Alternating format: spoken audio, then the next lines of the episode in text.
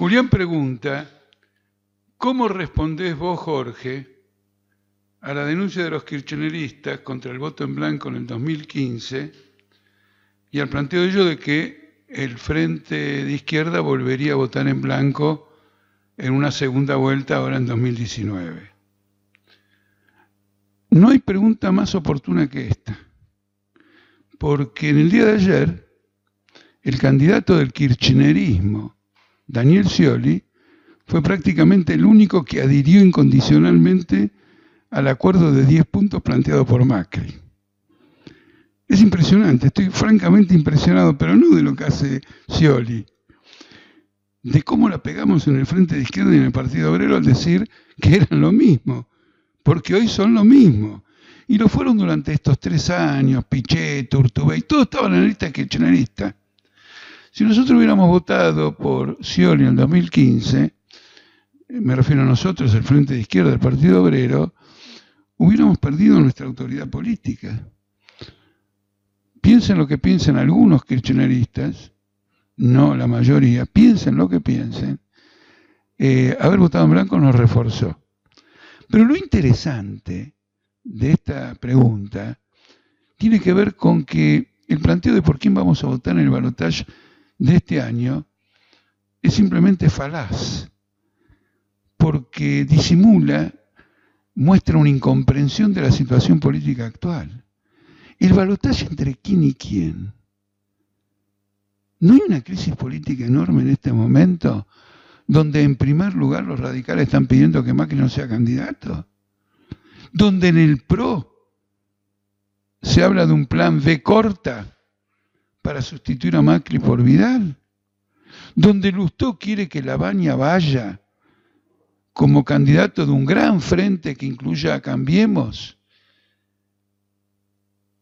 ¿Dónde está Macri?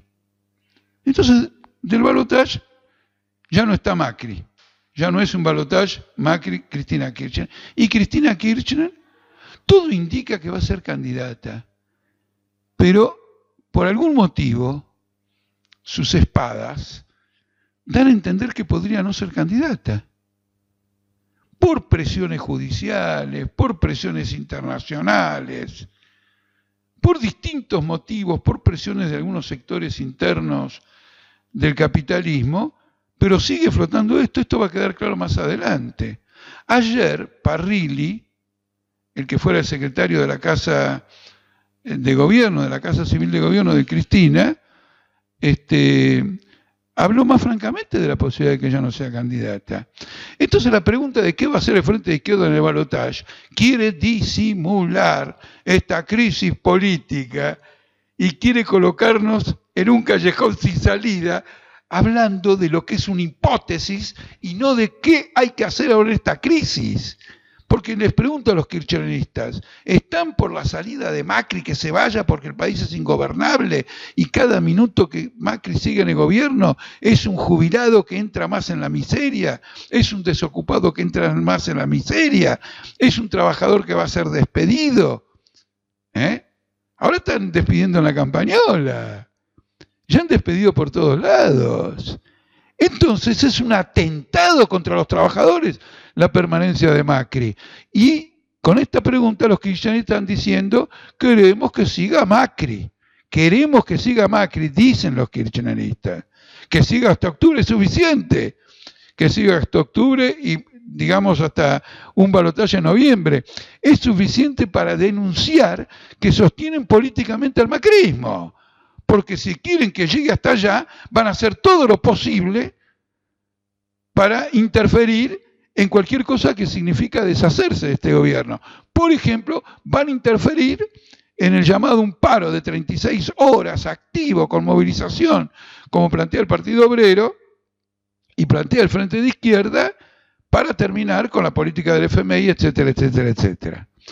Entonces acá está, digamos, la falacia.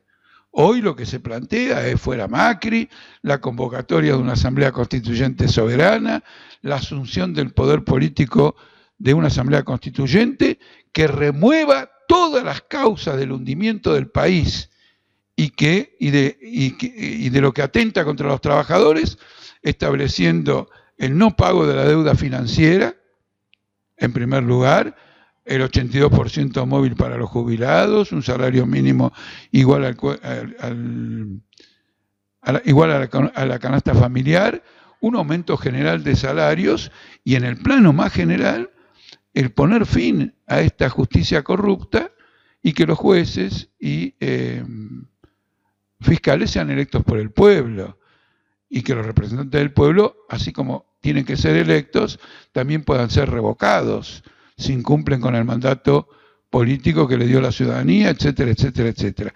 Y todo un conjunto de cuestiones. Y algo más todavía. Hoy es necesario echar a Macri y que vaya una asamblea constituyente para impedir que el imperialismo yanqui progrese en esta crisis que se ha abierto en Venezuela. Porque una victoria popular en Argentina pondría fin, por un lado, a los atentados del imperialismo norteamericano contra Venezuela.